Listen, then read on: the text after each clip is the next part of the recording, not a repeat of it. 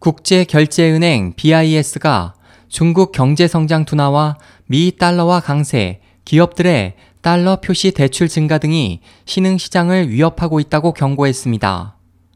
13일 스위스 현지 언론은 BIS의 최근 발표를 인용해 중국의 경기 둔화와 미 달러화 가치 상승으로 신흥 경제국들은 이중고에 직면하게 됐다면서 성장 전망은 약화되고 달러 표시 채무 부담은 늘었다고 지적했습니다.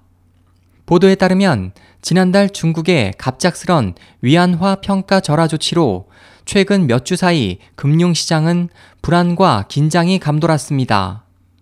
일부 전문가들은 G2 중국이 성장 모멘텀을 잃은 게 아니냐고 우려했고 미 연준의 금리 인상 시기를 둘러싼 불확실성이 시장 변동을 더욱 부추긴다고 지적했습니다. 이에 대해 클라우디오 보리오 BIS 수석 이코노미스트는 글로벌 금융시장은 지난 몇 개월 동안 연이은 악재에 시달렸다면서 그중 다수는 중국발 악재라고 지적하고 신흥시장에 대한 자본 흐름 둔화를 또 다른 위협 요인으로 지목했습니다. 그는 최근 몇 년 사이 기업들의 부채가 급증했다면서 신흥국들의 달러와 부채 상환 부담을 가중시킬 수도 있다. 은행을 제외한 신흥국 대출자들의 달러 표시 부채는 2009년 이래 3조 달러 이상으로 2배 가까이 증가했다고 지적했습니다.